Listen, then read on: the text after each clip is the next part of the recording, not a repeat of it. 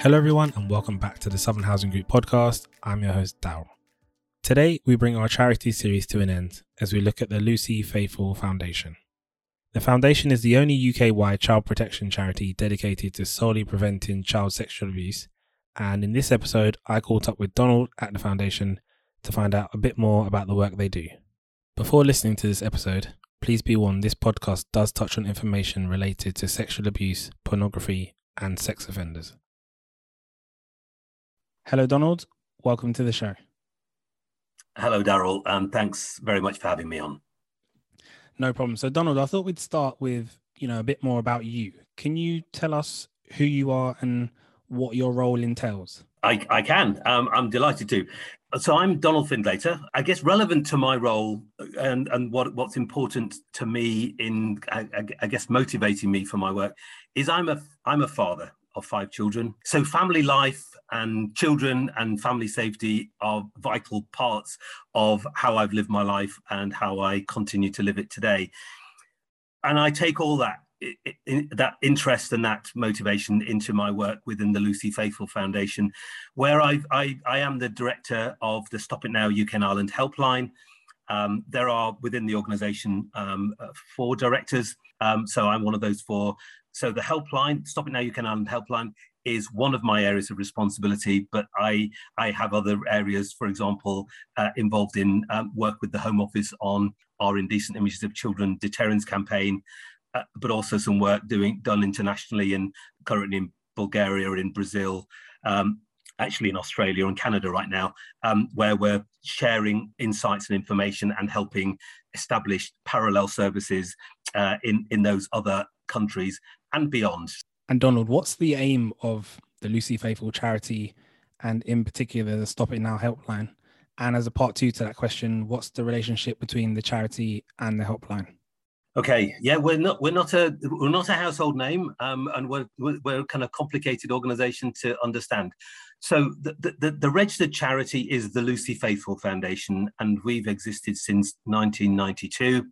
Um, and we exist entirely to, to work in the prevention of child sexual abuse. We don't deal with other aspects of child safeguarding, nor do we deal with adult sexual abuse particularly, but so it's to do with preventing child sexual abuse from the beginning, and I, I joined the foundation as from my work in, um, in, in, in, the probation service, managing and, and running sex offender treatment programs. So many of our staff um, work to, uh, to, to, assess and manage uh, sexual abuse risks. So working directly with sex offenders, whether those offenders are adults, whether they're young people. Um, but we also work with non-offending parents. We work with child victims of sexual abuse and we work with all the, the, the organizations, police, probation, health workers, education, uh, social work, those kind of people. We work with all those agencies providing training and providing insights about the work that we do. But also, I manage the Stop It Now UK Ireland helpline, so a confidential helpline, a bit like Childline for adults, specifically to do with adults concerned to prevent child sexual abuse and this year, this this year behind us, um, we've we, we're just reporting we dealt with over 14,000 contacts from adults across the country concerned about child sexual abuse, concerned to know what they need to know about preventing it, uh, often calling in circumstances where they're concerned about uh, a behavior they've seen in typically a loved person, frankly, a husband, a partner, a neighbor, a parent. So they'll call us in those circumstances and want to know about steps that they can take. Can you tell us a bit about the history of the charity and touching on not being a household name? How did the charity come to be called the Lucy Faithfull Foundation? So Lucy Faithfull, um, in fact, Baroness Lucy Faithfull of Wolvercote, um, was um, was a, social worker by profession. She was the director of, of social services, as they were called then in Oxfordshire, um, back in the kind of kind of the, in the 1970s. Uh, she was the first social worker appointed to the House of Lords, so she was very much seen as a children's champion. Um, she she her her her work, but also her life was spent championing the needs of children and ensuring that she spent her life, her effort, making sure children were as safe as she could make them. Uh, Lucy saw the need as the director of, of social services to make to make sure that effective work was done with men who had sexually abused, with sex offenders recognizing that just to pretend they're not there or to want them to go to prison doesn't deal with the problem.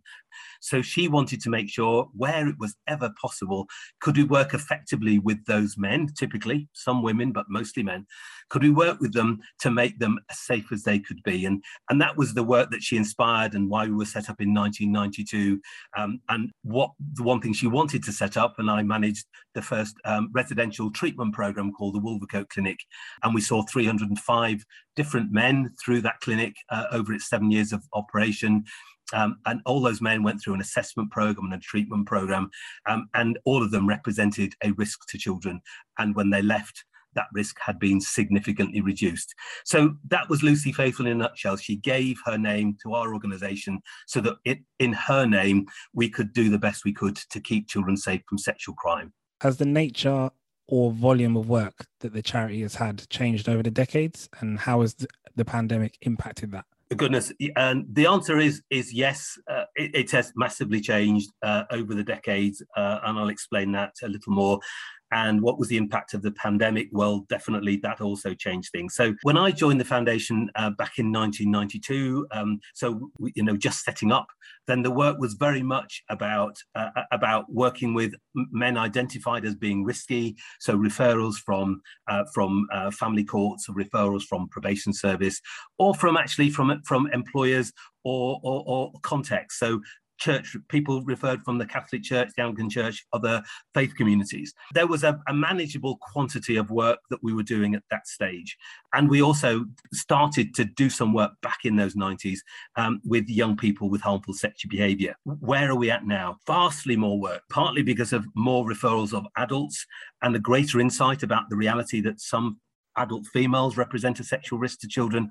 So we have developed an expertise in working with females who sexually offend and taking that expertise uh, to not only some prison and youth offending contexts, but, but also to back to employers who employ females just to make sure that they're wise about some of the dangers to look out for, some of the warning signs. But the Stop It Now helpline potentially has made the biggest change to all that we've done just because of, of its volume if I tell you that we, you know, in, in our clinical work, our assessment and treatment work in the last 12 months, we're talking about having worked with seven, 800, 900 people. The helpline dealt with 14,000 contacts last year. So the helpline represents a massive volume of people, mostly who are not known to the police, mostly are not known to social workers, but they're calling because of a concern about child sexual abuse. And uh, probably, and, and with of that group, there are kind of 5% of them are parents concerned about the sexual behavior of their children and they don't want to, to take that behavior to the attention of the police or children's services. So fortunately on the helpline, I have experts um, for, for, in harmful sexual behavior, I have ex-police officers, ex-social workers, uh, and uh, ex-probation officers, psychologists, who can help those parents on the end of a confidential helpline to do the best they can to keep their children safe, to deal with the behavior and make sure it, it, remains dealt with. Coming back, though, to the issue of COVID and what's happened during COVID, that COVID event in itself, and, and I engage with counterparts in Stop It Now US, in Stop It Now Netherlands, in Belgium, talk to them about what they've seen in, in, in this child safeguarding, child protection arena. Um, well, the reality is, if children aren't going to school um, and if children aren't being seen by other adults, um, then often children, if they are being harmed in some sexual way, they aren't feeling confident to tell someone else about what's happening to them. Sadly, for too many, their parents aren't someone that they feel able to talk to about it. Tragically, for some those children, clearly, their parents might be the, the source of the risk. Donald, our frontline staff come into contact with many families that we support with housing. Is there any advice that you could give as to how colleagues can help in the protection of children who are being abused or maybe at risk of abuse? Uh, yes, uh, I, would say there is. Um, uh, number one, we, we all need to recognize as adults, uh, whether we're workers, whether whether whether we're in families uh, that are being visited by workers, um, we all need to recognise the scale of the problem of child sexual abuse. One in six children in the UK is likely to experience sexual abuse uh, in, in, in their childhoods. Uh, and that's been a piece of information that's been around for rather a number of years now. By the way, um, that parallels information we have globally, which would suggest actually more like one in four children globally. So the, the risk is a real risk. uh, that people need to take seriously. Uh, and, and, and it won't always be very evident uh, who that risk might be from. But the other piece of important information to know is that by far the biggest risk of contact sexual abuse towards a child is is from within the extended and, and, and kind of an immediate family. Um, so that's where much of the risk will come from. Um, yes, of course, then with other social contacts that children will have. The, the risk of strangers to children is not non-existent, but it is statistically it is very small. So it's important that we all recognize those things.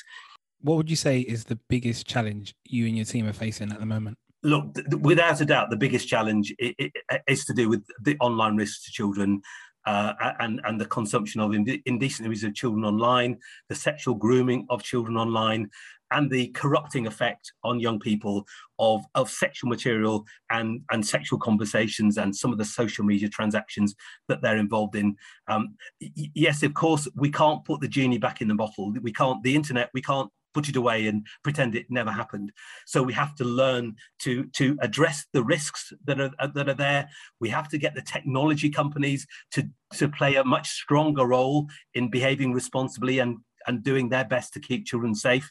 Um, and I believe some of them are stepping up to the plate now. And the recent announcements by Apple about what they're doing to help children be safe, but also to help parents keep their children safe. Um, so there are online risk is is by far statistically and numerically the biggest risk and the biggest challenge we're facing, which is why we discussing with the Home Office um, how we can improve our communications to the widest public, um, both uh, both by radio and TV uh, and, and, and newspapers, but also through social media means to just get messages out about how to behave responsibly and well, but also the messages out that, that too many adults, mostly men, don't seem to know. Sexual images of under 18s are illegal.